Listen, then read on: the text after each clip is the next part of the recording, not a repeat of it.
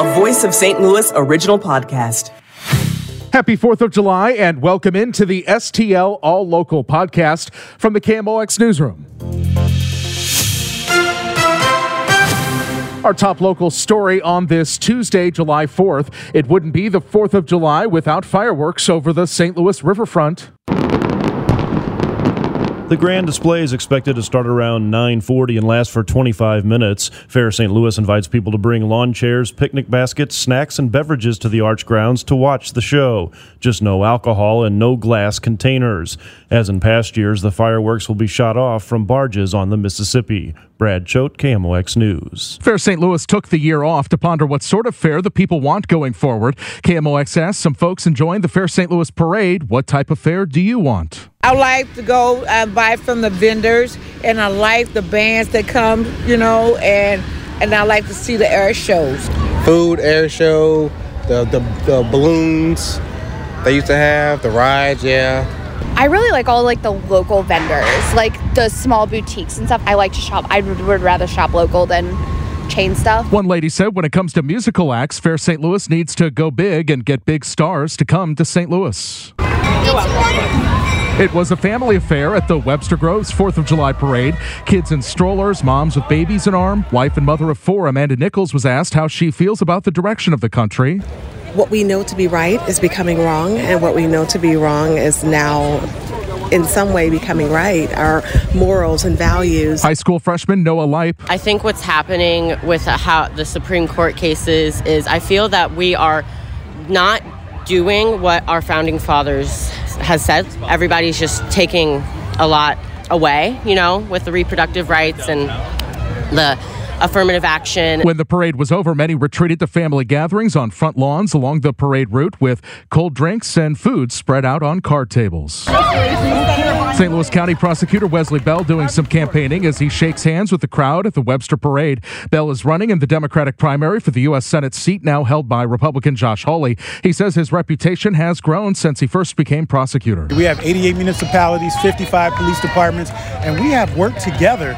And coming in as a unknown to many of the chiefs when I was elected, now four years later, where I have the support of several chiefs and just about all of them. And the so police chiefs, the police chiefs and law enforcement in general, because we've been deliberate about working together. But before he could take on Hawley, he has to get past Lucas Kunce, a Marine Corps veteran and attorney who grew up in the Jeff City area.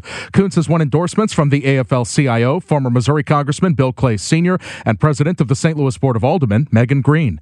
The major case squad is investigating after a 10-year-old child was shot and killed last night near Belleville. Officers were called to the 1800 block of Roosevelt Avenue and found the victim victim, took him to a hospital, but he died just before 11 p.m.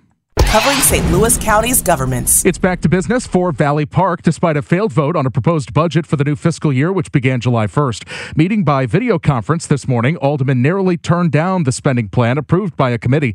Then Alderman Eddie Walker chimed in. I'd like to make a motion to extend past current budget two weeks so that the aldermen can get together look at the finances together as a group, understand where they want to pull the money from for our raises and come up with a plan. Our our city workers deserve to be on the job. Our residents deserve the services we provide. That motion was approved by a unanimous vote. At least one finance committee meeting will be held within the two-week extension.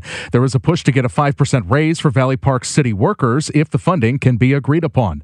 The KMOX business desk, there's a newly signed law in Illinois that spells out when hotels can remove a guest for unruly behavior. Michael Jacobson heads the state's Hotel and Lodging Association and explains the need for a law. Current law does not explicitly allow hotels to remove a customer for verbally abusive behavior. Giving hotels the ability will protect employees' physical and mental well being and help curb this unacceptable behavior. The law also says guests can be removed if they allow minors to drink alcohol. Jacobson says it's unfortunate a new law is needed, but guests are becoming increasingly abusive in recent years. As we continue on KMOX, have you got everything you need for tonight's 4th of July cookout or fireworks watch party? Did buying everything burst your budget? Let's welcome in Managing Director of Retail at Global Data, Neil Saunders. Thanks for taking our call, Neil. You're welcome. So, uh, what's the latest when it comes to uh, prices at the grocery store, especially on those uh, items that people may want for a 4th of July cookout? Well, I think the good news is that prices aren't going up by quite as much as they were. The bad news is they're still going up. Prices aren't coming down. It's not going to be cheaper for consumers to buy all their 4th of July essentials this year. So they are going to have to dig a little bit deeper, especially on some items where prices are actually quite a lot higher than they were uh, last year, like bread, for example, or even ice cream is quite uh, a lot higher than it was. So it's going to cost people more. I think people's minds might first go to uh, some of the protein if you're picking up chicken or a steak or you know some hamburger, um, but that's not really where the big price increases are. At least now, I know over the last uh, you know couple of years, three years or so, people have seen. Seems like every item has spiked and and then hopefully come down. Um, but protein is not where we're seeing it right now. No, protein's not too bad. A lot of the meats went up by a lot uh, over the past couple of years, so we have seen those increases. Unfortunately, prices haven't come down by a lot, but they're not really going up by that much now. They're kind of stable, perhaps creeping up just a little bit. So, on all of those kind of barbecue items, the things people like to grill, they're, they're not too bad, but there are other areas where the prices are going up by quite a lot more. So, if you, for example, want to have a cheeseburger and put cheese on your burger, you're probably going to have to pay quite a bit more for the cheese, even if the burger hasn't gone up by that much. So I think the shopping basket in the round, the, the card that you come out with, people are going to notice that it is more than last year. You know, one thing I noticed uh, people are going to have on their plate next to that burger, uh, according to Wells Fargo's Agri Food Institute, potato chips up 15% year over year. Yeah, that's right. I mean, potato chips are one of the sort of commodities, if you want to call them that. They're a commodity for many people, especially around the 4th of July. Uh, they've gone up by quite a, a, lot, and there have been quite a few issues there. Um, there have been some problems with the harvest in certain regions because there have been climatic impacts there. Um, and that's been unhelpful to the price just because supply isn't as good as it was. And of course, potato chips are something that everyone buys, especially around this time of year. So they're an item that's in hot demand, and if you haven't got the supply, it just pushes up the costs further. So I think that's one of the, the real issues there.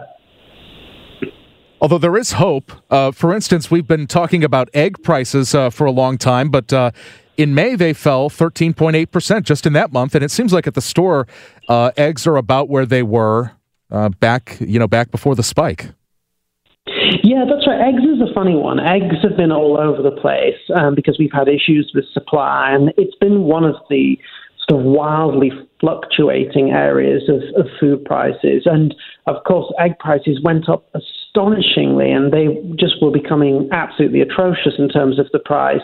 Um, because we've resolved some of those uh, supply issues, and last year, because we had that uh, influenza, the avian influenza outbreak, um, and we've kind of got over that. The prices have gone back down. Um, so I think that's one area where there is a little bit of, of relief for consumers. Um, and certainly we, we've seen those atrocious prices come down back to more reasonable levels.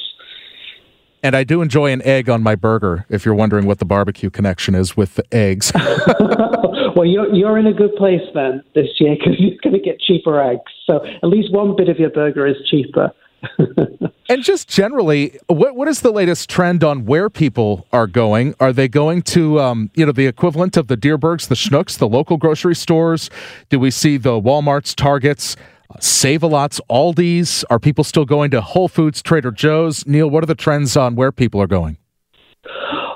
People are, are, still shopping at a variety of different stores, but the two trends that come out quite clearly are first of all, people are shopping around more. They're looking for the bargains, and perhaps they're visiting an extra grocer to try and find some better prices out there.